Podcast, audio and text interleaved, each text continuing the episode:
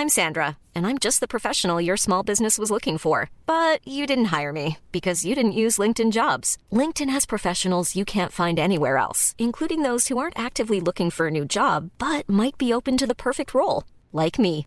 In a given month, over 70% of LinkedIn users don't visit other leading job sites. So if you're not looking on LinkedIn, you'll miss out on great candidates like Sandra. Start hiring professionals like a professional. Post your free job on linkedin.com/people today. Here's a cool fact a crocodile can't stick out its tongue. Another cool fact you can get short term health insurance for a month or just under a year in some states. United Healthcare short term insurance plans are designed for people who are between jobs, coming off their parents' plan, or turning a side hustle into a full time gig. Underwritten by Golden Rule Insurance Company, they offer flexible, budget friendly coverage with access to a nationwide network of doctors and hospitals. Get more cool facts about United Healthcare short term plans at uh1.com. Quality sleep is essential. That's why the Sleep Number Smart Bed is designed for your ever evolving sleep needs. Need a bed that's firmer or softer on either side? Helps you sleep at a comfortable temperature? Sleep Number Smart Beds let you individualize your comfort so you sleep better together. JD Power ranks Sleep Number number 1 in customer satisfaction with mattresses purchased in-store. And now, save 50% on the Sleep Number limited edition Smart Bed for a limited time. For JD Power 2023 award information, visit jdpower.com/awards. Only at a Sleep Number store or sleepnumber.com. Vi är denna vecka sponsrade av Indie Beauty. Och Sofie, det här tycker jag är extra fint och extra roligt. Ja men Indie Beauty är ju ett skönhetsvarumärke som jag tror att väldigt många känner till, men det jag älskar mest det är att Indie Beauty liksom vill vara mer än bara produkter, vilket de ju också är. Exakt. Indie Beauty står ju för Independent Beauty, skönhet på dina villkor och för din egen skull.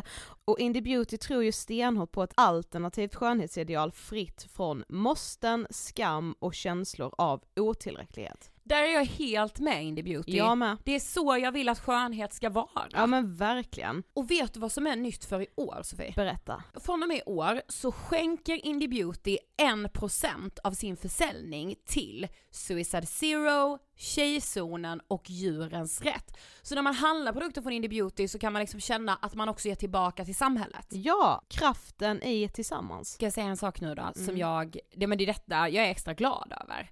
Nu har Indie Beauty tagit fram en keps och den tycker jag ändå så på sommaren, skyddar sig från solen, Jättebra, jag älskar kepsen. men det bästa, de bidrar till Suicide Zeros viktiga arbete för att minska antalet självmord och självmordsförsök. Så för varje såld keps så går hela vinsten, 100 kronor, direkt till Suicide Zero. Då kan man liksom göra nytta både för samhället och sin hud på en och samma gång. Ja, och kepsen kostar 169, men alltså hela vinsten går då som sagt till Suicide Zero. Så om man vill göra skillnad när man är där ute i solen, nu när den börjar titta fram, då ska man välja den här kepsen. Den säljs exklusivt på indiebeauty.se och på Apotea. Tillsammans kan vi skapa en ljusare framtid. Vi ses med kepsarna på! Tack Indie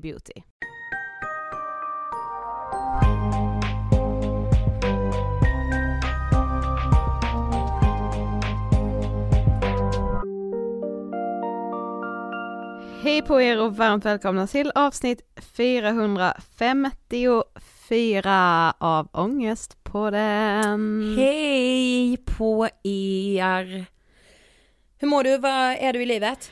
Eh, ja men jag är som jag sa i frågan är i måndags att eh, man liksom, ja man kämpar på i lite med och motvind nu. Alltså det är både och Ja.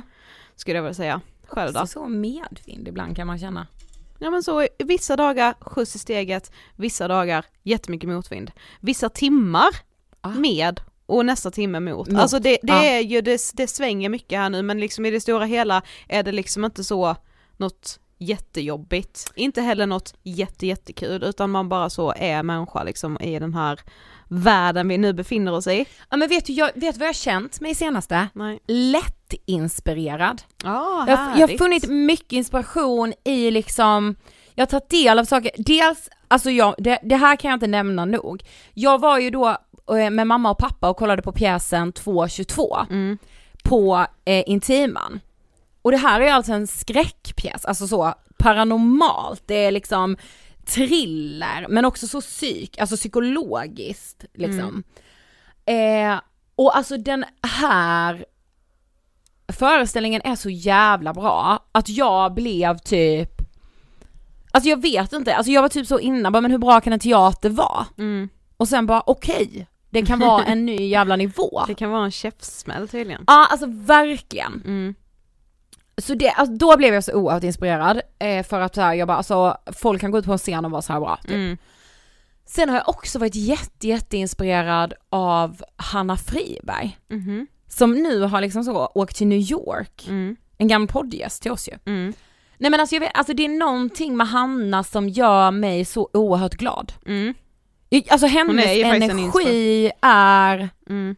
Ja men är så att tänka på sig själv, att ta tid för sig själv, Mm. att liksom, ja men bara ta hand om sig själv. Där inspirerar hon ju jättemycket. något så oerhört. Mm. Alltså så nu, alltså nu, och jag såg att hon, hon så nu ska och, du till New York.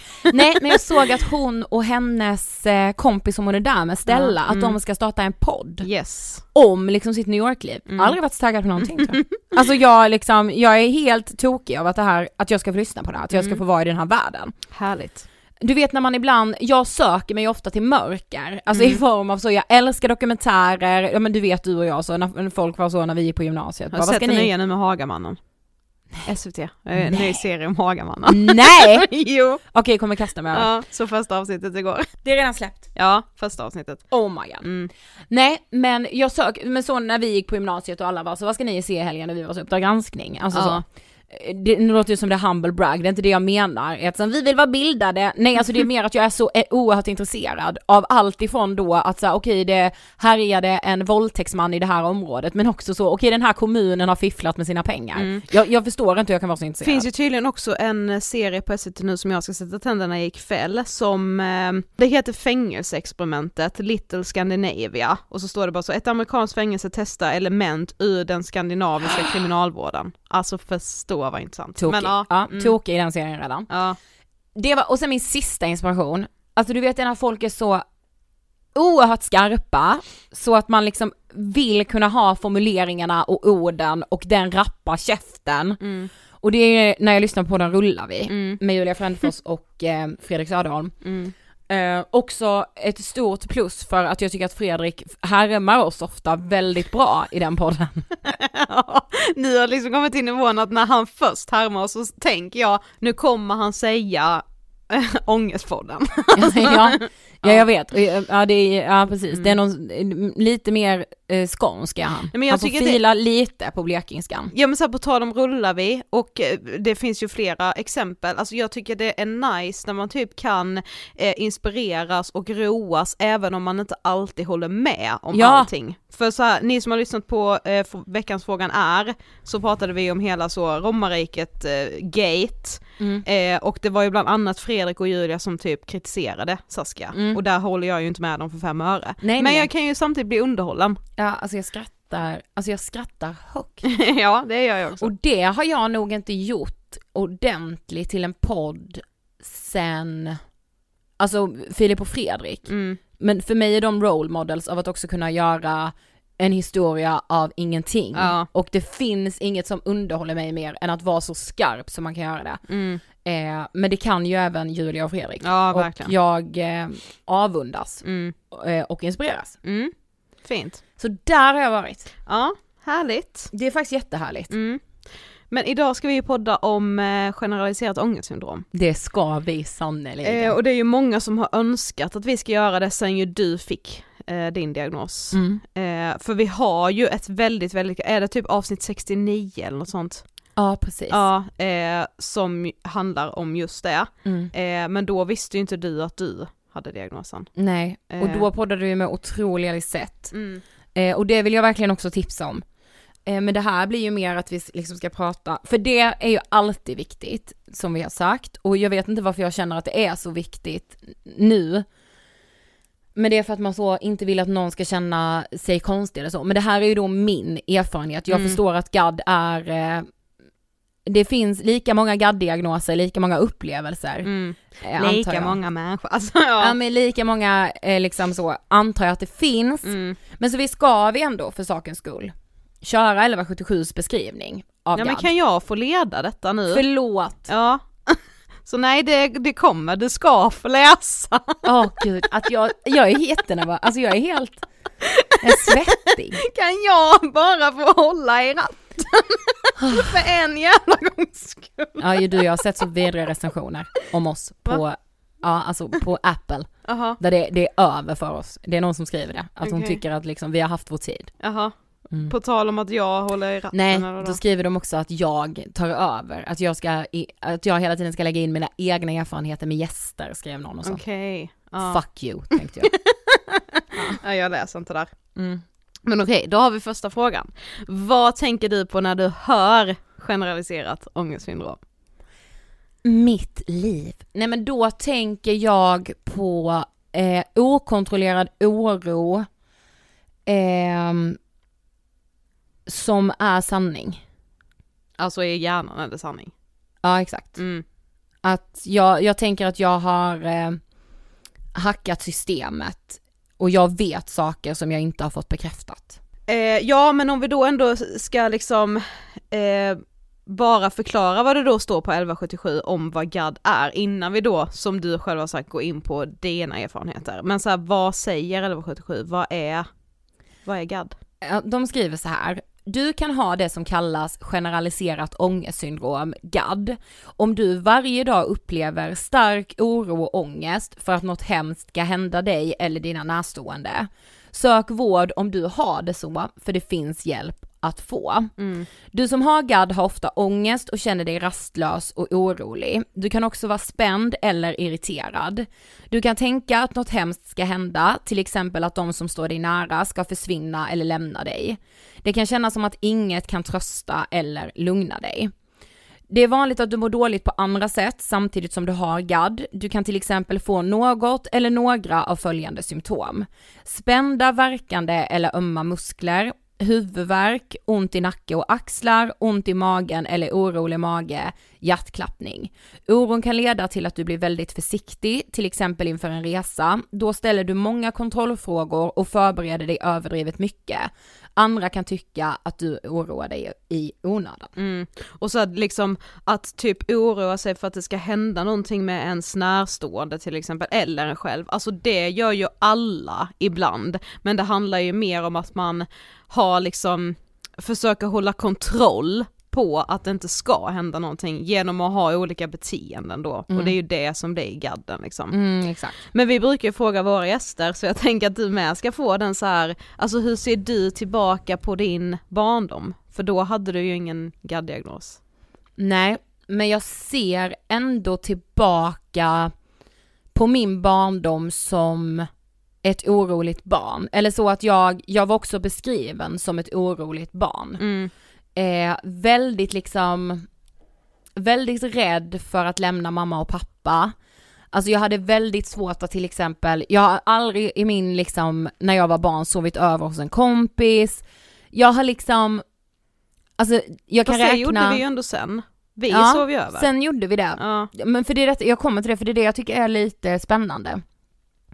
Alltså när jag var liksom riktigt liten pratar jag nu då, alltså så eh, från, från liksom, ja men kanske egentligen fram till att jag var 12-13 år. Mm.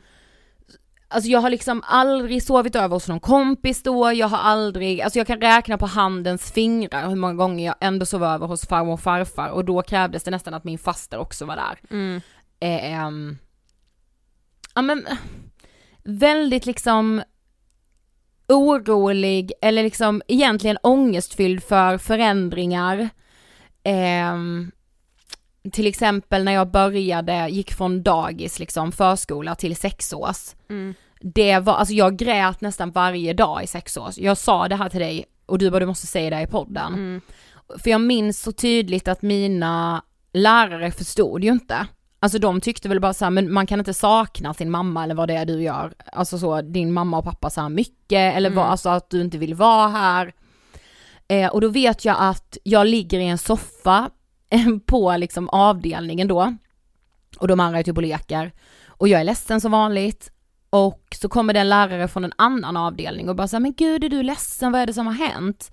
Och då säger en av, jag tror det är en av eh, som jobbade på fritids, en av de lärarna, hon bara nej men hon gråter alltid. Det är Mm. ingenting, hon, hon ligger alltid där och gråter. Alltså bara låt henne vara lite så. Ja men typ.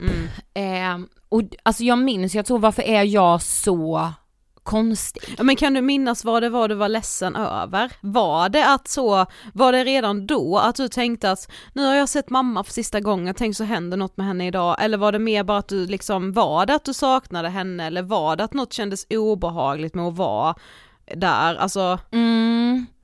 Jag, alltså jag, nej jag kan inte säga att det var så att det skulle hända någonting.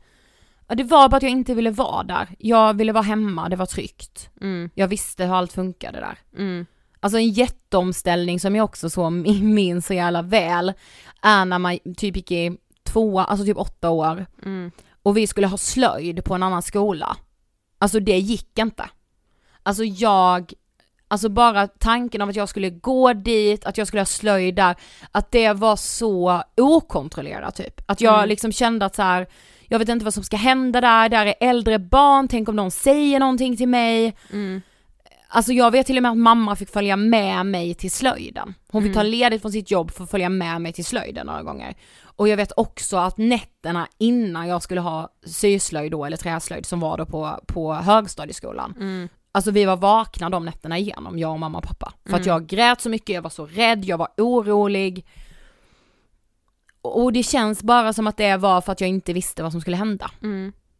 Men vad tänker du då om att, så här, för när vi gick i gymnasiet, Mm. eller egentligen alltså redan Högstadiet. högstadiet, ju, Mm. när vi lärde känna varandra, eh, men också i gymnasiet, alltså då, hade, då gjorde vi ju jättemycket saker Mm. som var där man inte hade kontroll, Alltså- alltså, så det, det var ju typ det som många kunde störa sig på med eh, kanske framförallt dig och mig då, att vi gjorde väldigt mycket saker som man typ kanske inte förväntar sig av några som går på högstadiet, alltså så här, vi åkte iväg till andra städer och festade, Mm. vi tyckte det var spännande med så, ja men resa till Stockholm, göra det utan sina föräldrar Mm. första gången, vi åkte runt och följde efter EMD där man inte hade någon kontroll alls över Mm. hur saker skulle se ut, var ligger närmsta toalett, alltså sådana saker som man typ kan oroa sig för kanske om man har mycket ångest. Men då hade du ju inte det, alltså, eller? Alltså det är som, nej, för det är som att någonting typ händer när jag börjar sjuan och kommer in i puberteten ordentligt.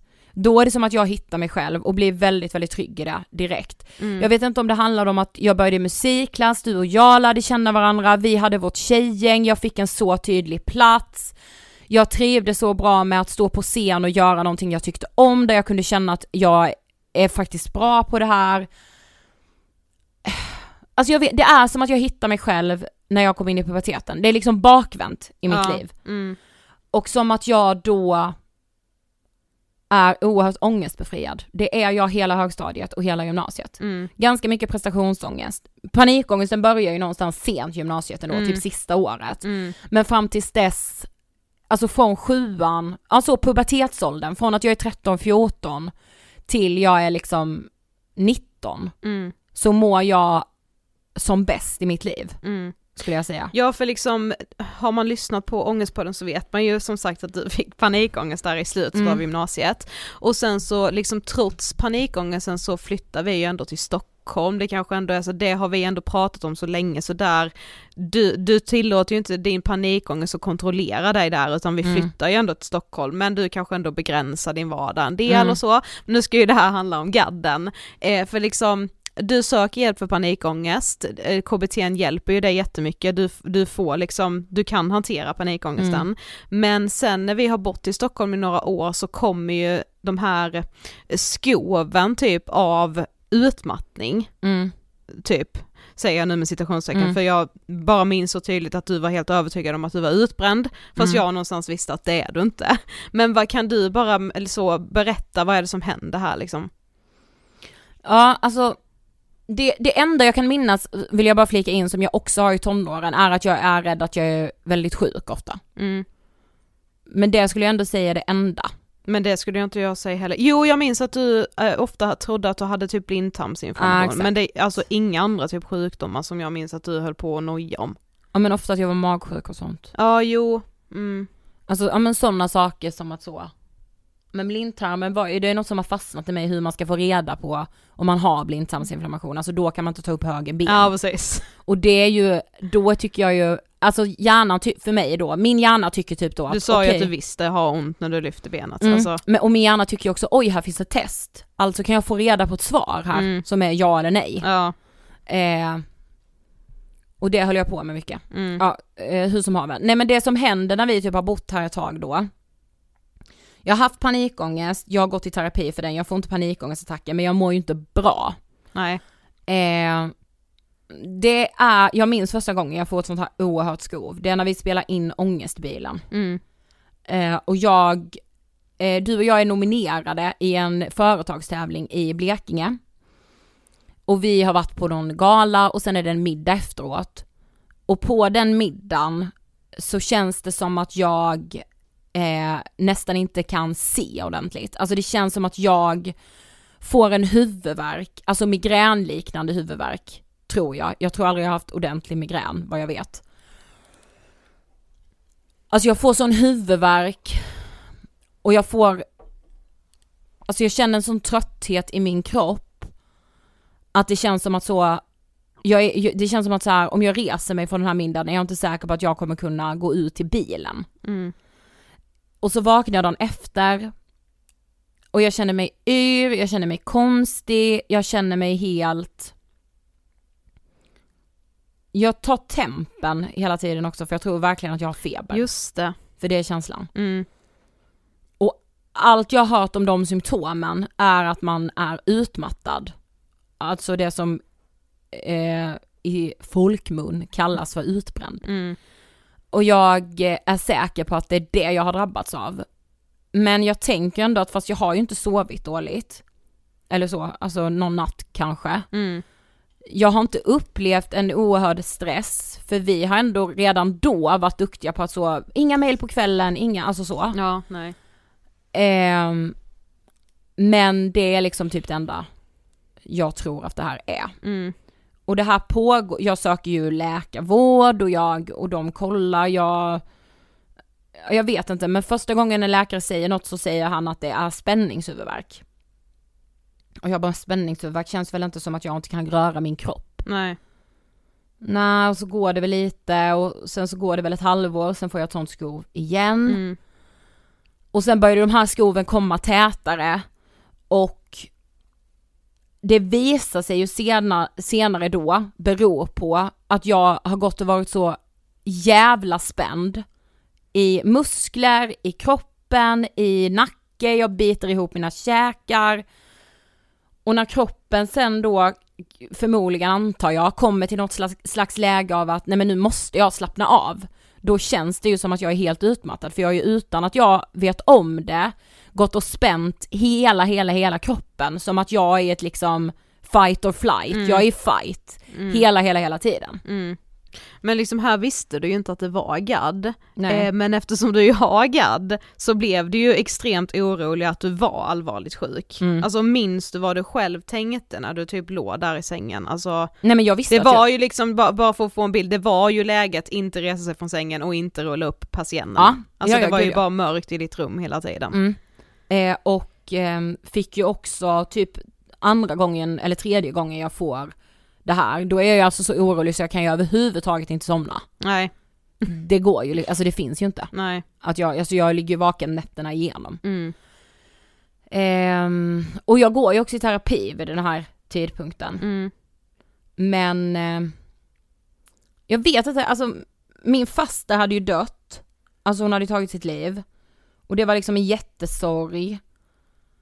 Och polisen ringde ju mig först när hon hade dött. Så alla telefonsamtal blev helt plötsligt, om det inte var, alltså om det ringde på dolt nummer, alltså jag skrek ju. Mm. Alltså det var så här. Alltså det kändes liksom som att, vem är det som har dött nu? Vad, alltså vad, vad har hänt nu? Vem har, mamma och pappa har kört av vägen? Är det liksom, Mm. det, det, är, det är något oerhört som har hänt. Mm. Och jag, men alltså, jag minns det mest bara som en övertygelse om att jag är utbränd och jag är så jävla utbränd så att jag kommer aldrig kunna komma tillbaka till ett arbetsliv, till en fungerande vardag, jag kommer aldrig orka ha ett socialt liv. Mm. Och jag förstår för de som har varit utmattade att jag, alltså jag menar inte att förringa den upplevelsen och att det är faktiskt de som kan ha det så här. Men det är bara ett sätt att eh, beskriva den oron och de tankarna som liksom snurrar när man kan, kan vara i, i ett sånt här gaddskov kallar jag det då. Mm. Eh, alltså, jag kan inte minnas så mycket, vissa dagar var det ju så en allvarlig sjukdom, alltså i hjärnan eller ja, något som växte i min kropp typ, kunde Mm. jag tänka. Eh, men mer bara en uppgivenhet av att, tänk om det här är mitt nya normalläge. Mm. Tänk om jag kommer, alltså tänk om jag aldrig kommer komma tillbaka till mig själv och min kropp typ. Mm. Men kanske en känslig fråga, men eh, tror du liksom att, eh, alltså för både, Lisa och din morfar gick ju bort väldigt tätt in på Mm. varandra, alltså tror du att, eh, men kanske framförallt då eh, Lisa, eh, att det liksom ändå utlöste någon slags peak i din gadd? Eller Mm. hade du liksom oroat dig väldigt mycket även innan? Mm. Ja det hade jag men då blev det okontrollerat för då tyckte jag ju det fanns en legit anledning. Alltså så här, hur kan jag, jag fick ju det här första telefonsamtalet Mm, från poliserna som inte kunde säga till mig vad det var som hade hänt. mm, Men de ringde ändå mig för det var, jag vet inte om det var mig de hittade på hitta.se som hette Höckestrand typ. mm, Eh, så jag, jag vet inte, det var som att det möjliggjorde att, jo men jag har ju varit med om detta så det är fullt rimligt att jag är så här rädd för alla samtal, att det Mm. nu ska hända en anhörig någonting. Nästan som att så, det ligger en förbannelse över mig Ja, jag typ det säga. minns jag att du sa ofta. Ja, Mm. Att så här, om du kunde, jag kommer ihåg, för, och det är ju inte heller helt ovanligt att när man mår dåligt så kan man ju bli lite liksom fumlig i händerna, alltså så här, man, man har sovit dåligt, man mår piss, man är disträ, man Mm. typ tappar saker. Mm. Och tappade du då typ ut något, om du skulle laga maten till exempel och tappade ut så mjöl så det spred Mm. sig och du bara så, se! Det är ännu ett tecken Mm. på att det vilar någon slags förbannelse över Mm. mig och jag bara så, det finns en fysisk förklaring till varför Mm. dina händer inte kan hålla i paketet. Men jag vet ju liksom att jag då kunde tänka sig att du skulle gå och handla för då bodde vi tillsammans. Ja. Då kunde jag tänka att du skulle bli skjuten på vägen och att jag var så okej vem ringer jag då? Vem ska, jag, ska jag säga det då till typ Erik? Ska jag? Alltså du vet, Ja. alltså, så sjuka saker. Mm, Men för att alltså då, jag var orolig för allt. mm. Eh, Ja men för så här Eh, det var ju då de här skoven när det liksom, alltså gaddskoven som handlar om att då inte kunna resa sig från sängen och Mm. tro att man är utmattad. och Men det ska sägas, det har inte med, det, det, det var ju enorm ångest men det hade ju framförallt med det fysiska att göra. Ja. Att jag hade så jävla ont i huvudet, mm, att jag hade så ont i liksom nacke, axlar, mm. eh, ja. Mm. Men så här, de här skoven kom ju liksom, ja, men första gången var det kanske ett halvår mellan och sen blev det tätare och tätare. Men hur skulle du beskriva ditt liv emellan de här skoven? Alltså hur, hur, vad är det för orostankar som liksom präglar vardagen typ och hur mycket anpassade du dig efter din oro? Alltså vad hade du typ för säkerhetsbeteenden? Eh, min, min absoluta så, och det är inte som att den oron någonsin försvinner för den har väl alla människor, men det som var min huvud var ju att mamma och pappa hade dött. Och säg att jag ringde dem, vi pratar ju jättemycket i telefon, det är liksom Ja, något jo, vi gör i det- min familj. Det gör ni! Alltså jag kan ju prata med mamma och pappa tre gånger Ja, men du kan ju, om dagen. alltså jag och Emil skämtade om detta, Ja, när vi stod, nu när vi hade varit i Rom. ja, Så när vi stod och väntade på vårt bagage så skulle vi turas om och gå på toa. ja. Ja, och så gick jag först på toa, kom tillbaka, du skulle gå på toa. När du kommer undan hörnet, då är det, vi snackar alltså en promenad bort till toaletterna som kanske är tre minuter bort. Ja. När du kommer tillbaka, jag bara, Emil, gissa bara om hon pratar i telefon. Han bara, jag förstår ingenting. Så det liksom, Ja, men det man. gör vi bara. Ja. Alltså det var så. Eh, men eh, så, så säger du att jag ringde någon av mina föräldrar, de Mm. har ju jobb, båda de jobbar, Ja. eh, och de inte svarade. Alltså då drog jag ju igång, alltså en sökinsats Ja. på egen hand då. Mm. Och då började jag, alltså då fortsatte jag ringa, då kanske jag ringde dem 20 gånger då. Bara när det inte svarade fortsatte jag, fortsatte. Eh, började ringa mammas kollegor, började ringa pappas kollegor. Eh, om de var hemma, det var helg, då började jag ringa grannarna. Ehm, Och hur snabbt påbörjades den här Nej, men alltså det här handlar Det om- var ett missat samtal och då började du ringa ja det här handlar, alltså det här, ja, det här sker inom en kvart Ja. skulle jag säga. Mm. En gång vet jag att det var när Emil fortfarande också bodde i Karlshamn, då tvingade jag honom ta bilen och köra hem till mina föräldrar. Mm. Så han är ju på väg. Och sen Mm. ringer mamma och alltså då skriker jag och blir helt jävla vansinnig för att de inte har svarat medan de är så, eh, vi har klippt häcken Mm. typ, alltså vi hade telefonerna, vad, Mm. det här går inte liksom. Mm. Eh, sen skulle jag också säga mycket sjukdom, alltså en form av då hälsoångest. Eh, alltså att jag eller någon annan är sjuk, men symptomen letar jag ju såklart hos mig själv då. Mm. Något känns konstigt i huvudet, något, eh, ehm, ja men magen, ah shit det är blindtarmen, jag måste opereras, nej nu kan jag inte andas, ja men det innebär att, eh, okej har jag fått en hjärtinfarkt, okej jag har fått en infarkt, alltså Mm. de här konstaterandena i att vara sjuk. Men söker du mycket vård? Alltså för då sjukdomar? Bara, men nu tror Ja, jag att jag... Det gör jag ju. Mm. jag, jag tänkte liksom Ja alltså dig. vissa frågor kan jag ju redan Jo svara men det på. gör jag ju, alltså ja, du har ju jag har varit ju med mig. suttit vid sjukhussängen. Ja, nej, med EKG och sånt ju. Exakt. Mm. Mm. Så jag söker ju mycket vård och eh, för fysiska saker då ju. Ja. Ehm, även om jag haft, pan- har haft panikångest så är det som att, alltså att ha gadd och den oron är en sån övertygelse om att jag har sanningen.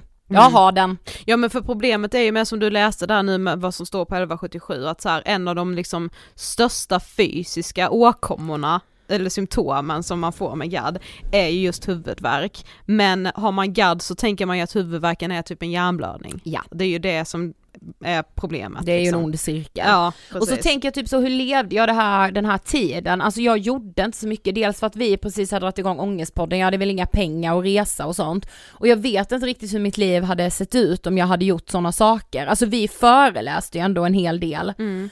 Eh, och det, Ja vi var ju ute mycket, alltså du rörde ju dig bland folk. Ja, jag skulle exakt. inte säga att du begränsade ditt eh, ditt liv, att du liksom hoppade över saker, Nej. men det var väl mer då att du hade de här olika säkerhetsbeteendena bara, som bara var en del av din vardag. mm, Alltså du tänkte kanske att det är helt normalt att påbörja den här sökinsatsen liksom. ja. Och mycket liksom så oro, alltså så, det har jag ju fortfarande. Nu är det ju mer att jag får acceptera, alltså att jag accepterar den, det kommer vi ju till.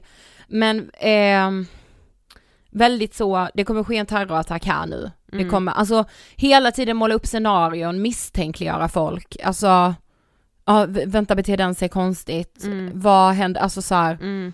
Men det kan ju många känna nu också i och med att det, ja. alltså läget Men typ som att ständigt, alltså ständigt gå runt på helspänn. Och det är ju skitjobbigt för att det är liksom hönan eller ägget. Alltså jag förstår ju att det är ångesten men när man också har så ont i kroppen fysiskt så är det Mm. ibland som att man bara, vad ger vad här? mm. Och det, så, och så kan blir det ju det bli väl att man slut. tänker att hur ska jag kunna, den dagen det faktiskt är något fysiskt, Mm. hur ska jag veta skillnaden på det och att det är ångest? Mm. Alltså så då så blir det typ att man ska ta det säkra före det osäkra Mm. och ändå söka hjälp. Även om du verkligen inte söker vård på samma, i samma utsträckning idag. Nej absolut inte. men, så här, men, men här då när de här skoven börjar komma och så, då har ju du redan gått i terapi i två olika omgångar. Mm. Och det går ju i terapi också här när det liksom börjar, men det är ingen som nämner GAD av Nej. de här psykologerna. Aldrig, och inte läkare heller. Nej, varför tror du att man eh, missar det liksom?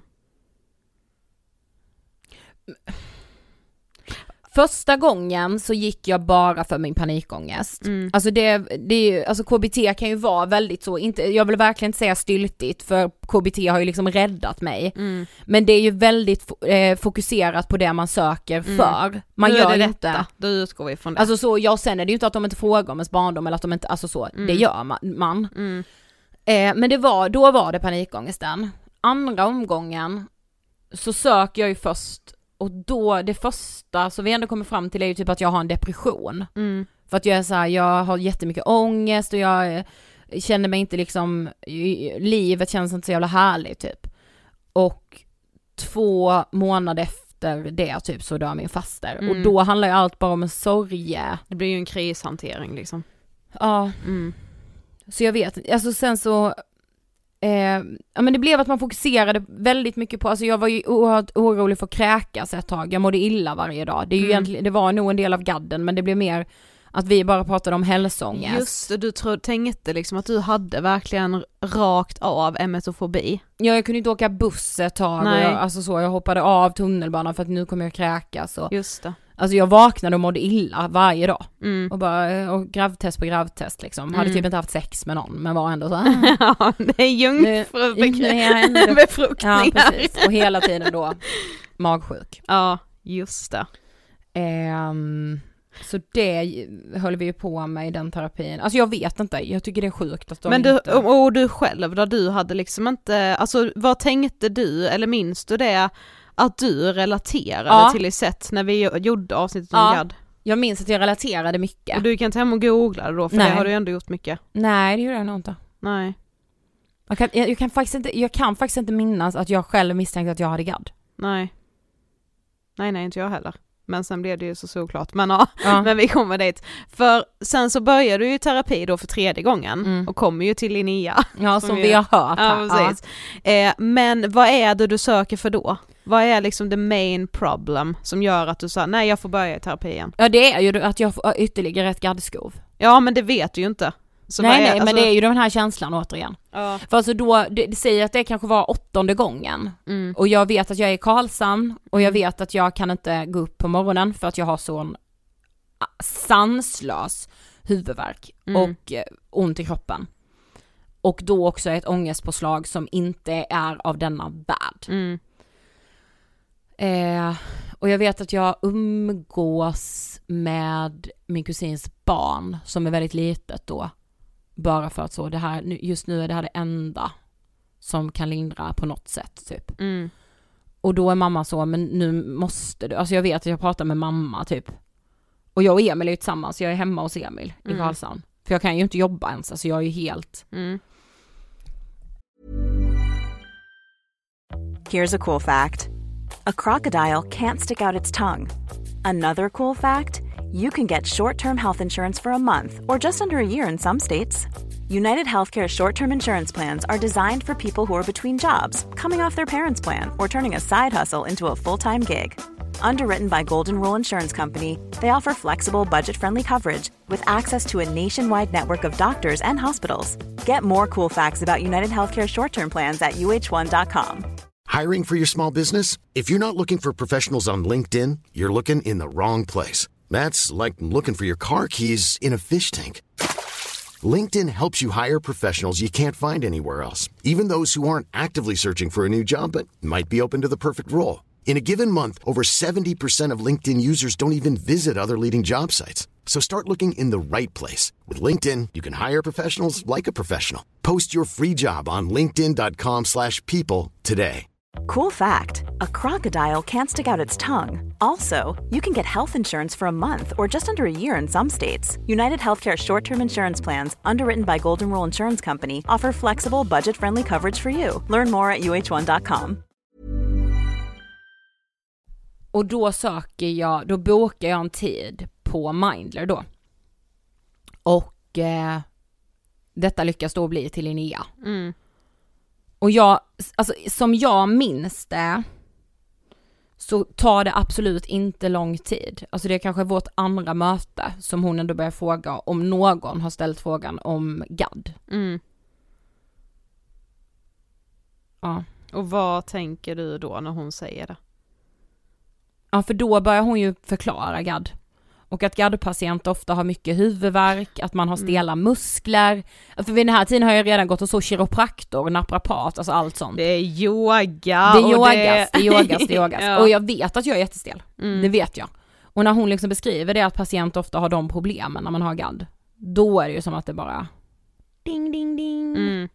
Alltså fucking jackpot Mm. typ. Alltså, ehm, Ja men det är så sjukt att det är liksom, jag tror att GAD är ju verkligen en sån ångestsjukdom som ter sig så extremt fysiskt. Alltså det Mm. gör ju panikångest också, men det är ju när man får panikångesten, då får du den här hjärtklappningen, då får du de här svettningarna och att, man typ mår illa och så. Men GAD är ju så fysiskt typ hela tiden. Mm. Du är ju alltid spänd, Mm. har ju väldigt ofta ont i huvudet liksom. Mm. Även om du nu kan kontrollera din oro på ett annat sätt så är Mm. ju spänningarna ändå där liksom. Mm. Och så beror det ändå på ångest. Exakt. Ja.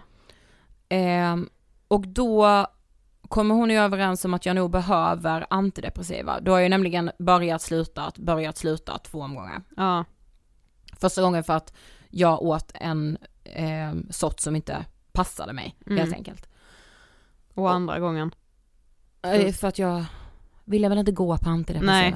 Precis. Eh, Jag gick på medias bild om att det är dåligt, Ja. antar jag. Eller att Mm. det är något, jag skämdes typ, tror jag. Mm. Ehm, och då bokade jag en tid hos en läkare.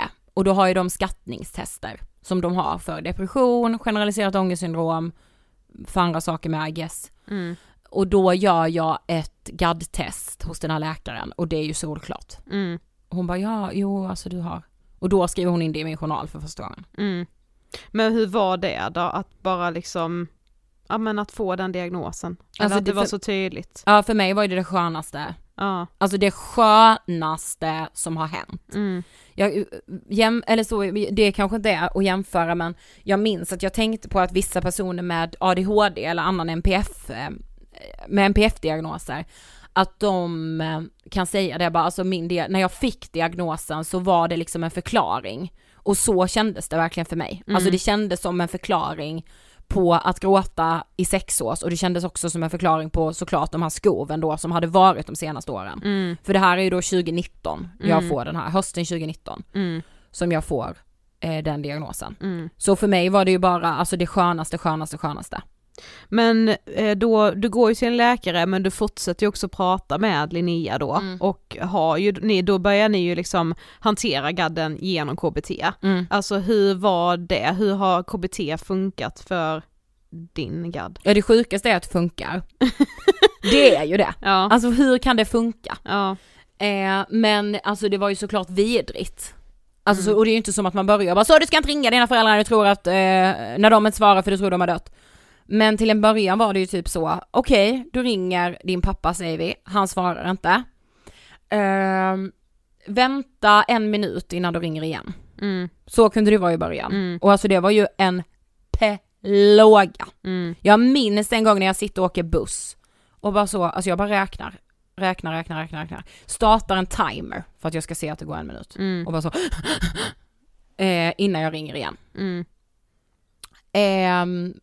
Sen fick ju vi också runt omkring dig i läxa att inte, alltså Lova. vi fick inte lova dig saker. exakt, För, det kunde det ju vara så här, bara, ja men lova att det inte har hänt mamma och pappa någonting och jag bara ja jag lovar Mm. och sen var fast jag kan ju inte lova det. Nej fast att ha GAD det är som att någon måste försäkra dig om saker. Ja, Och det var ju det som var också mind-blown i terapin, i att säga, okej vad är problemet, vad ska du lära dig? Problemet är att ovisshet är för svårt att kontrollera. mm, Eh, lösningen är att lära sig, eh, att lära sig leva i ovisshet. mm. För tyvärr är det en del att vara människa. Exakt. Man behöver Och vara att i så här- det ibland. Eh, du måste lära dig tanken att du ringer dina föräldrar, de skulle kunna ha dött ja. Mm. Om de har gjort det så kommer du få reda på det.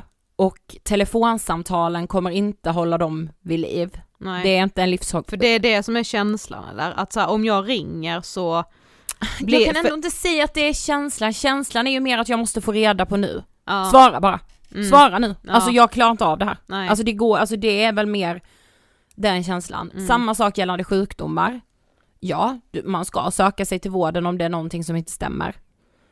Eh, man behöver inte göra det direkt. Nej precis. Om du fortfarande har ont om två veckor, där du har ont, då kan du söka. mm, Skulle det vara cancer eller något annat allvarligt, då kommer du få reda på det. Mm. Vården i Sverige är också bra vid sådana sjukdomar. Det Ja, för- finns inga försäkringar på livet Nej. och det suger. Eh, men det finns inte heller en annan lösning än att lära sig acceptera det. Mm. Nej för det är just det här när du själv trodde att du var sjuk så gick det ju med väldigt väldigt fort. Alltså det kunde ju börja med att så här, du vet ibland bara kan man få så ett litet hugg i magen Mm. som bara så, det är typ så, det är verkligen literally en face på tvären typ. Ja, ja. Och så bara, ah, fan vad ont jag fick där nu. Men från den sekunden så gick det typ 10 minuter så var du redan i full färd med att eh, bege dig mot Danderyds sjukhus Mm. liksom. För att då, du kunde liksom inte bara vara att så okej okay, men om jag har ont även imorgon bitti när jag vaknar, då kanske jag ska ringa min vårdcentral. Mm. Utan det var liksom, då är det akut och det är ja, nu. exakt, för det vet jag med just då med blindtarmen, att jag var så jävla rädd för det. Mm. Eh, om det är blindtarmsinflammation så, om några timmar vet du det. Ja. Nämligen. Mm. Precis. Så, alltså det, ja det är ju vad terapin går ut på. Mm. Och alltså det går ju inte att ta in för en människa med GAD när jag började den terapin. Nej. Jag tror vadå? Alltså, jag måste ringa 40 gånger tills de svarar. Mm. Och annars måste jag ringa grannen, eller mammas kollega, eller pappas kollega, mm. eller får någon köra dit, eller alltså. Mm. Ja men hur var det då att in, då inte få ringa? Alltså kunde du ändå, gjorde du det ändå?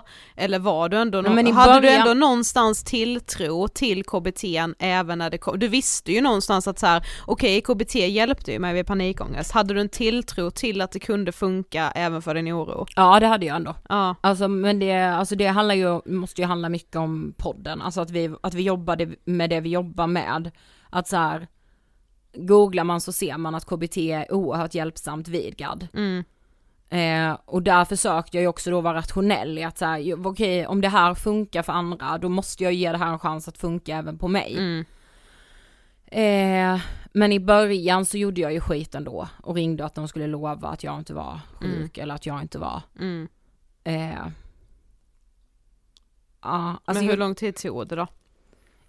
Ja det är ju det också det som är så jävla sjukt med KBT inte jättelång tid. Nej. Alltså jag skulle säga att det tar, att min behandling, alltså så, det beror ju på vad man ser det, det är väl fortfarande ett pågående arbete. Jag skulle kunna skita i alla de sakerna som jag ändå lärde mig nu också. Jag skulle kunna gå full bananas, för det kan fortfarande ibland bli känslan. Mm.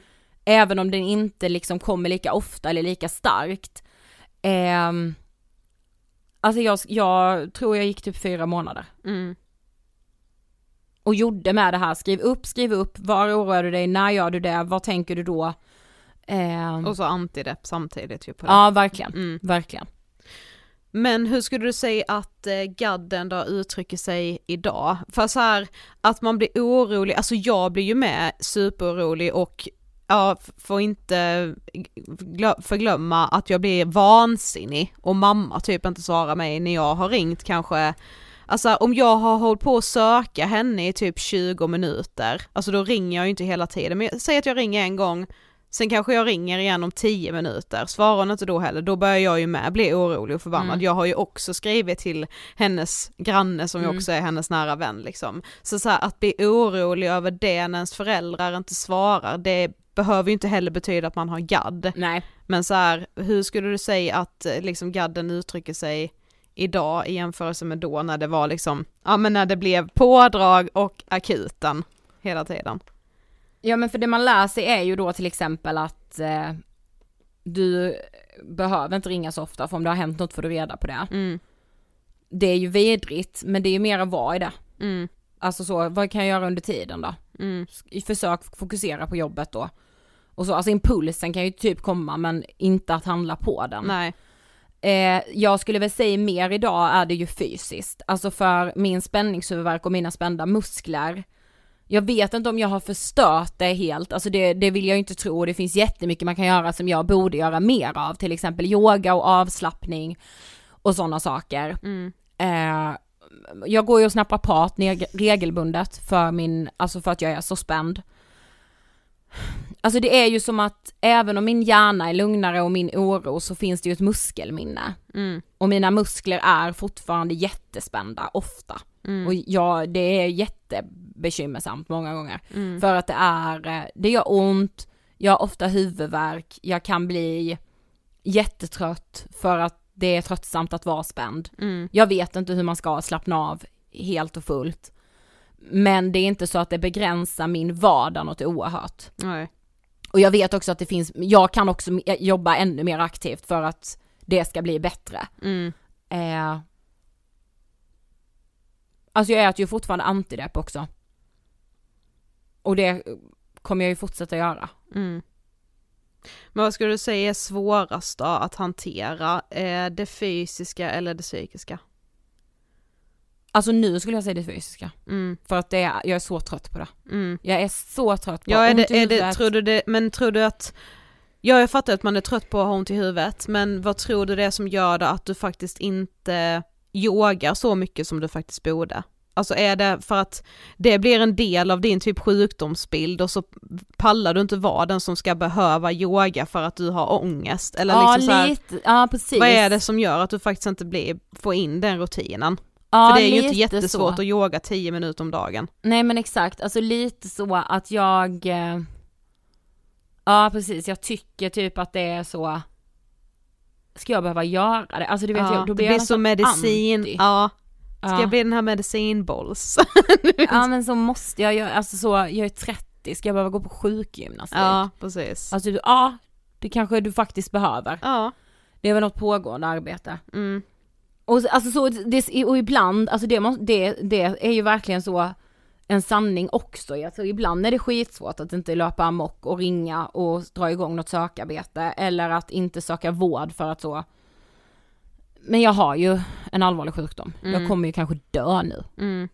Häromdagen vad det nu var. Då, när jag hade gjort fel med min antidepp. Ja, Mm. då tror jag ju ändå att jag ja, då är, trodde du det var hjärnblödning. Det trodde jag ja. Mm. Mm. Men det är också mycket diabetes och sånt. Ja precis. Mm. Inte testat mig. Nej. det är jättebra ju. Mm. Men kan du fortfarande få de här eh, skoven då, att ant antingen av då rädsla för att något ska ha hänt någon annan eller att du typ är dödligt sjuk, alltså kan det bli liksom gadden värre när vi kanske har mycket att göra och du känner dig stressad eller blir den värre när du kanske hinner, när vi inte har så mycket och man därför hinner gå och tänka och då spinner man iväg liksom? Finns det perioder när det är bättre och sämre? Ja men jag kan inte säga att det är avhängt på typ sånt. Nej, Jag, är bara- jag, jag vet inte det. Alltså det vet jag att jag pratade om med min psykiater också. För det började jag ju också hos en, en psykiater just för eh, medicinen och så. Jag ville ha hjälp, eller ha hjälp, ja det måste man ju. Men alltså så jag ville ha en specialist eh, på antidepp. Mm. Eh, och då vet jag bara att vi skulle så, att vi pratade om det och är det någonting så, alltså jag kan inte säga vad det är som triggar det eller utlöser det. Jag vet inte om det är något specifikt eller om det kan vara olika saker vid olika tidpunkter i livet där det är svårare eller lättare eller bara får det vara så typ. Mm. Alltså jag, jag kan, jag, jag, jag vet inte. Nej, jag sa ju att vi skulle eh, göra det här avsnittet Mm. på Insta Mm. och vi fick ju, alltså vi fick så, det var, det var länge sedan vi fick så här mycket Jag frågor faktiskt. såg! Det är typ innan våra sommaravsnitt. så det Ja. är ju väldigt många som har GAD, Ja, eh, eller som kanske misstänker att de har det. ja. Eh, men då, så jag tänker att vi, vi, vi ska ändå ta några av dem. Men då är det någon som skriver, vad har hjälpt dig allra mest? Eh, har du några tips till en som lever med GAD? Jag känner mig hopplös. Mm. Ehm, jag säger tre saker då. Ehm, nej, fyra, får jag säga fyra saker? Mm. Terapi, antidepp, naprapat och acceptans. Mm. En- en femte sak, att um, vara ärlig med, alltså att prata om det. Mm. Att, alltså att dela med sig av det. Mm. Alltså nu finns ju typ ingen nära mig som inte vet att jag har GAD. Nej. Alltså det var liksom så jävla fint när din lillebror skulle introducera mig för en, en ny person och han bara hon har också GAD och det var liksom så ja. och jag var så, alltså gud man säger ofta så att man inte vill att ens diagnos ska att man är ju inte sin diagnos, alltså man är ju ingen diagnos man har givetvis. Nej.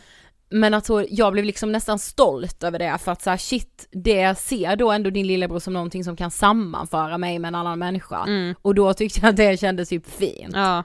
ja, för på tal om det så var det någon annan som skrev just det här med att så här, alltså jag kan ju med oroa mig för att mina föräldrar ska dö, alltså så vem gör inte Nej det men det liksom? gör ju alla. Mm. Ja men då är det någon som skriver och jag tycker det, det är liksom intressant men så här, vad är min gadd och vad är normal oro? För, för min oro och ångest har blivit en del av vem jag är. Ja, och så vet jag att du med har känt Mm. att så att, ja men när du var barn så var du det oroliga barnet, vilket jag tror många med GAD kan relatera Mm. till, för många har nog varit det här ledsna Mm. barnet, men att man också kan känna att man i vuxen ålder att, att man är, att, man, att folk ser på en som den personen som alltid har mycket ångest. Mm. Och att det kan kännas lite Ja. liksom förminskande typ. Ja precis, för det hatar det kan jag ju hata ändå, alltså du har sagt detta jag nyss berättade att jag tyckte att det var fint, Mm. men om det allt, alltså så här, men där var det ju också sagt då i en, i en sån kontext som, Mm. där man faktiskt uppskattar det. Men om han istället skulle säga, ja om din lillebror istället hade sagt, ja, ja här är hon och ja hon är precis som du orolig för all jävla skit. Ja. Då mm. hade det varit en helt annan ton när man hade bara, okej, ja. Mm. Eh, men Jo men jag tror också att det är så lätt, för det vet jag att du med har gjort, att man så lätt eh, snubblar in i att man accepterar oron så mycket så att man accepterar att vara en person som alltid är orolig. Ja, Alltså det är nästan precis. så man presenterar sig. Alltså det gör man då så länge så att man bara, det är så man identifierar sig själv. För det har jag ändå sagt på senaste året, typ att jag bara, så nej jag vill inte vara beskriven som en orolig person. Nej, För men det är ju så du själv har inte- sagt om dig själv Ja exakt. Ja, Men nu så här, när jag, när jag tänker på mig själv idag, tänker jag mig inte som en orolig person. Kanske lite mer orolig än genomsnittet, men inget jag behöver adressera. Jag tänker för den här personen då, vad är vanlig oro, vad är min gadd? mm, Jag, jag, än idag, jag vet inte. nej. Jag kan inte, jag, jag kan inte heller, jag, jag förstår den här människan så jävla mycket för att jag kan inte heller sortera det. Mm. Alltid. Eh, men jag... Alltså, åh gud det är så jävla svårt att beskriva för det är ju någonting inom mig som ändå känns annorlunda idag. Alltså det är ju någonting som gör att jag inte börjar i terapi igen. För att jag tycker ju någonstans att jag kan kontrollera det. Mm, du har ändå verktyg liksom. Ja, och sen så inte helt och fullt, alltså jag har ju, som idag sitter jag här och har skitont i axlarna och upp i nacken. Jo men du vet ändå att då är du spänd, du Mm. tänker inte att du har fått en muskelsjukdom i, i nacke Nej och nej nej nej, nej. jag vet 100% Mm. vad det är liksom. Ehm. och det får man typ försöka find out för sig själv längs med vägens gång. Eh, och ibland måste man veta alltid, tänker jag också. Mm. Men på tal om så, eh, ha verktyg och strategier då, någon Mm. skriver, har du hittat några bra strategier för att hantera när ångesten uppstår? Alltså så, vad gör du istället för att eh, åka till akuten eller påbörja ett sök, eh, en sökinsats liksom? Gör du något Mm, annat istället? Eller tänk, istället? tänker du bara acceptans, acceptans, jag kommer få reda på den då? ja lite få, alltså, så kan jag nog vara ibland. Att, att jag försöker bara så slå in det. mm, Men alltså det, alltså det är ju ändå så ganska klassiskt att så sätta på en podd, kolla på någonting. mm, Försök bryta de här tankarna, gå ut och gå. För mig är ju mitt bästa att prata. Ring upp någon, telefonen, mitt absolut, vad gjorde vi innan telefonen? Alltså Mm. mitt bästa verktyg. Men kan du bli liksom, eh, kan du bli kränkt av, alltså för ibland när du ringer mig Mm. eh, och tror du att du har någon dödlig sjukdom så kan jag ju nästan, alltså jag, jag skrattar ju nästan åt dig då för att jag Mm. tycker att det låter som en absurd Mm. tanke liksom. Kan, kan du bli kränkt av att jag skrattar åt dig liksom? Ja ibland kan jag, vissa dagar kan jag nog det och ibland är det jätteskönt för då kan det inte vara så jävla allvarligt. Nej. Ja både och tror jag. Men nu senast var, det, var ju ju typ så, nej det tror jag inte du har. Mm. Ja det var ju nu med, eh, Ja Mm. exakt och då är man så, nej okej så vi tror inte det. Mm. mm, Ehm. Ja och ibland så kan ju det vara skönt för ibland kan jag ju skratta själv nästan. ja, Alltså bara nu tror jag alltså att jag har det här, eller Mm. nu tror jag, igår sa jag till mamma men nu tror jag jag har diabetes. mm, Ja okej sa mamma, för att jag bara jag är jättetörstig hela tiden, jag är så så så törstig, alltså på kvällen är jag så törstig. Hon bara, ah, vad är nu, om vi bara kollar symptomen på antidepp. Jag bara muntorrhet, hon bara, ja kan Ja. det vara så att vi har rätt ut det genom det? Ja. Man är så, mm, okej. mm, Alltså så ibland är man bara typ lite logisk. mm, Men sen alltså, ja alltså ibland är det också slå in. Jag så, okej har det hänt något? Jag får reda på det, jag får reda på det, jag får reda på det. Än så länge har det inte hänt något. Så jag Mm. behöver inte ta ut oron i förskott. Mm. Ha, det gör jag ändå. mm. Eh, men, gud det känns inte som jag ger några till, alltså det känns bara som jag är jätteluddig. Men, eh, Nej men hur skulle du säga då? Så nu sa jag ju här att jag ibland skrattar åt det liksom och ibland Mm. är jag bara så, jag kan inte lova någonting men det tror jag inte. ja alltså, mm, Och ibland säger jag bara, ja jag vet inte. Ja. Men hur hjälper man en person som har GAD? ja, inte att lova saker, Nej. inte försäkra personen. Mm. Man hjälper ju den personen i stunden med en oerhörd ångestlindring, Mm. men på sikt, ja det stjälper det. Ja. Och, det. och det fattar jag, alltså så många gånger som mamma och pappa har lovat mig att jag inte är sjuk eller att det inte händer något eller så. Mm. Du har gjort det, Emil har gjort det. Gud ja. Det, det är den normala reaktionen. Jag har Mm. med lovat när, när personer i min närhet har bara men lova att det här inte kommer gå till helvete, ah jag lovar, alltså så för att man, man vill ju bara den personen väl och Mm. man så här själv Jo tänker stund, man ibland kan jag ju ärligt säga att man gör det, alltså inte bara för att man vill väl utan för att i stunden så orkar man, alltså man bara känner att nu måste jag bryta detta Mm. genom att säga att jag lovar för att nu är det liksom, jag kan inte argumentera mer för det måste jag ändå, alltså Mm. ångest kan göra en så extremt bra på att argumentera för sin Mm. sak. Alltså det är ju ångesten som talar men så Mm. det, det, alltså när du trodde att du var dödligt sjuk så spelade det ju ingen roll vilka rimliga anledningar Nej. och förklaringar jag kommer på att nej du har inte blindtarmsinflammation för då hade detta och detta och detta hänt. Ja fast Mm. Alltså det går liksom inte att argumentera, Nej, så precis. ibland, jag tänker bara om man är förälder eller eh, syskon eller kompis eller någonting, alltså ibland så orkar man inget annat än att lova också. Nej, och det, nej, nej, ibland alltså det- får ju det ja. vara okej med. Men i det stora hela Ja, så ska man inte lova. nej för det hjälper inte. Nej, utan man, man ska snarare hjälpa till i ovissheten i att så här, du vet inte, jag vet inte, men tids nog får vi reda på det. Mm. Eh, och sen så tänker jag bara att man, alltså det kanske inte alla uppskattar, men för mig är det med när folk är nyfikna på så, okej men hur ter det sig då, för då känner man sig inte så jävla konstig heller. Mm. Man känner att så, okej men någon är ändå intresserad av det här, alltså jag får berätta. Eh, att bara så vara en god lyssnare, inte komma med råd. Nej. Alltså så, nej. Mm. Eller så kom, komma med försäkran, man ska verkligen inte det. Men då, det är också någon som skriver så här, hur ska jag ta upp om jag misstänker att min sambo har GAD? För sambon då är väldigt känslig och tar allting personligt, eller som personlig kritik och påhopp. Ah, oj. Vad svårt. Tror du att du hade reagerat annorlunda om det inte var liksom Linnea och den här läkaren som, utan att det, kom, det- var kanske jag eller eh, dina föräldrar eller någon annan som bara sa men jag tror att du har GAD för du är ju orolig hela tiden. Alltså att man kanske hade Ja, uttryckt sig kanske lite... att man hade känt sig lite kränkt av det. Ja, Men samtidigt, alltså i alla sådana, i nästan liksom 90% av sådana situationer, när tiden sen går lite, då är personen i fråga så tacksam för att någon faktiskt vågade ta upp det. Och att man också när man gör det, gör det med silkesvantar i att så, jag har funderat på det här och jag älskar dig och det är därför jag säger detta och jag finns här för dig och jag vet att det finns hjälp att få.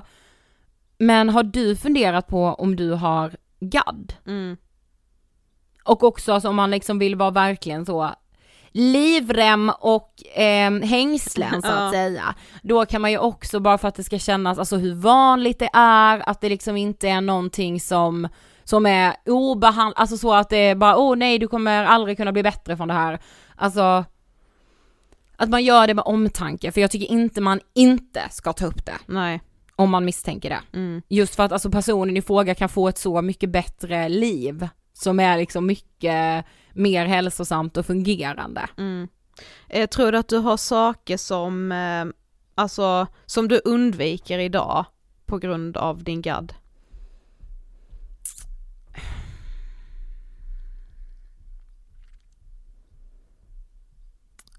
Ja, jag svarar inte på dåligt nummer.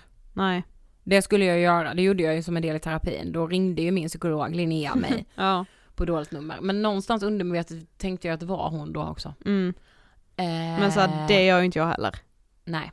Och jag, jag är så, det får jag fan ha. Mm. ja men det får du faktiskt. Och som sagt, jag har inte varit med om, något så traumatiskt, jag svarar inte heller på dåligt nummer. Nej, alltså lite det. så. I min värld är Eh. det bara så, busring. Alltså gud, jag måste tänka om det är något annat.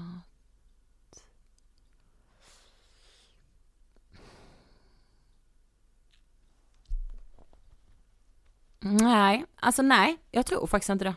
Nej, jag tror faktiskt inte Nej. det. är kungen. Eh, nej men jag, ärligt, jag tror inte det. Eh, men jag vet inte. det gör jag kanske, som jag absolut inte nu eh, tänker på. Men jag tycker liksom att jag... Alltså det, det som är med KBT och att faktiskt bryta ångestsyndrom är ju att gå emot känslan. Mm. Och när man har gått emot känslan tillräckligt många gånger så är, blir det så mycket lättare att göra det igen och igen och igen. Mm. Eh, för att ångesttoppen blir fan inte lika hög eller brant. Och det, alltså jag vet inte, det känns som att jag har bevisat det för mig själv och då finns det liksom ingen mening att sluta med det. Nej, precis. För att jag vill ju leva ett liv som inte styrs av att jag är orolig och inte klarar av min vardag för att jag är i ett orosmoln och jag måste söka hjälp nu eller jag måste ringa, alltså. Ja men någonstans kan man kanske acceptera att man har gadd men man tänker liksom inte acceptera att gadden ska få styra ens liv. Mm. Okej, nu har jag gadd, nu är det så. Mm. Men jag tänker fan fortsätta styra mitt liv, sen kommer den förmodligen Mm. vara en del av mitt liv för resten av livet. Ja men som vi pratade om nu med så höjd terrorhotnivå. mm. Ja. Hade det kommit mitt i, alltså 20, Ja men när du 16 hade ett sånt riktigt gaddskov. ja Mm. då hade jag ju inte åkt kollektivt givetvis. Nej. Och det finns ju en impuls i mig av att inte göra det nu Mm. heller. Men då är jag så, ah, hur ska du ta dig till jobbet då? Liksom. Ja alltså, att så, det, ibland är det så jävla skönt att vara logisk med sig själv typ. Och det Mm. kan man absolut inte alltid vara. Nej. Men när jag lyckas vara det, så är jag bara så här.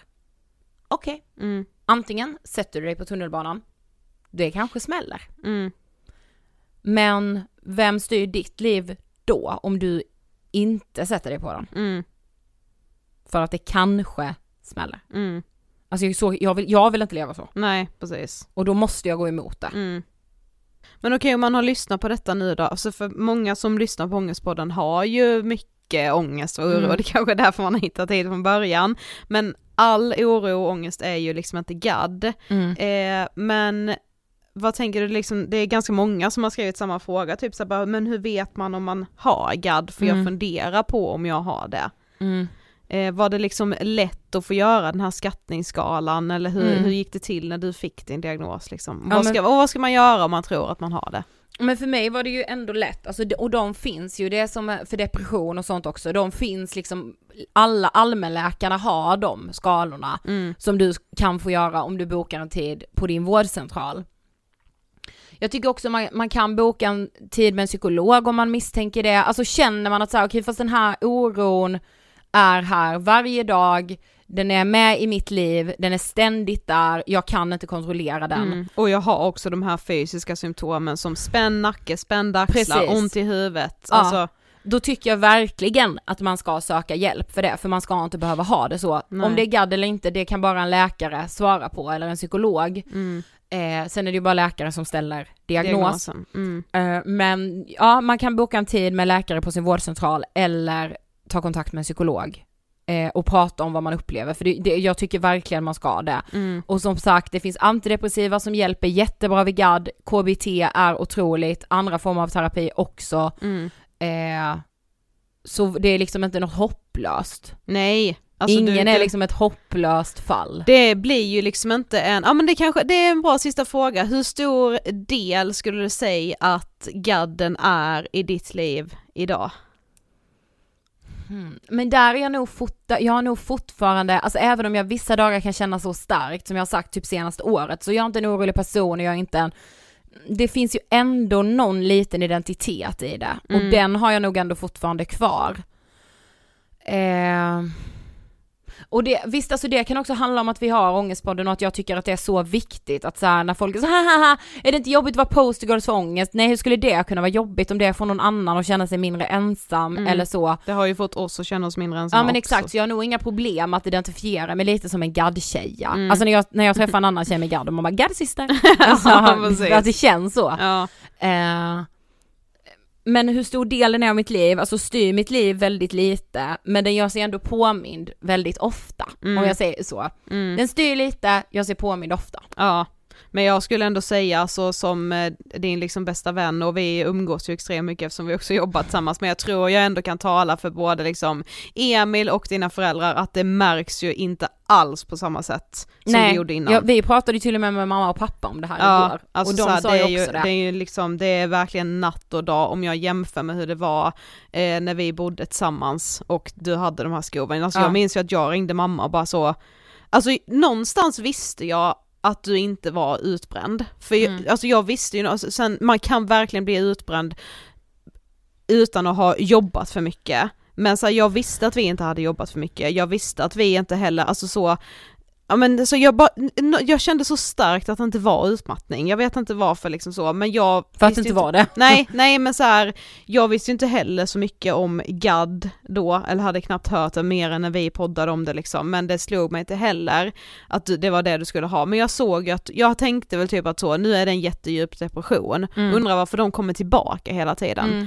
Men jag minns liksom, alltså för varje gång du fick de här skoven så blev ju de också värre och värre. Mm. Och jag minns att varenda gång pratade jag med mamma och var så här, alltså jag vet inte vad jag, alltså så nu, för mamma bara, men det har ju varit så här innan, det kommer bli bra igen och jag bara, jag vet inte om det blir det den här gången. Nej. Alltså jag var ju med, alltså superrolig för att det skulle vara någon slags djup depression som du också blev hopplös inför att kunna ta dig ur. Ja exakt. Och det är ju liksom, det finns ju inte på världskartan att, sen kanske det händer igen, det vet Ja, vi inte, ja. men som det känns nu så är det ju en helt annan kontroll Mm. än vad det var back in the days. Ja men när man säga. inte visste heller, alltså ovisshet är ju vidrigt som sagt. Mm, Det man kan få reda på ska man ta reda på. Mm. Men man kan inte styra om någon lever eller om man är sjuk. nej precis. Men man kan det- styra om man, har man GAD kan man ju styra av att få reda på det så att säga. Ja, Mm. men så man kan verkligen, verkligen lära sig att hantera ångest och oro och gadd på samma sätt som man kan lära sig hantera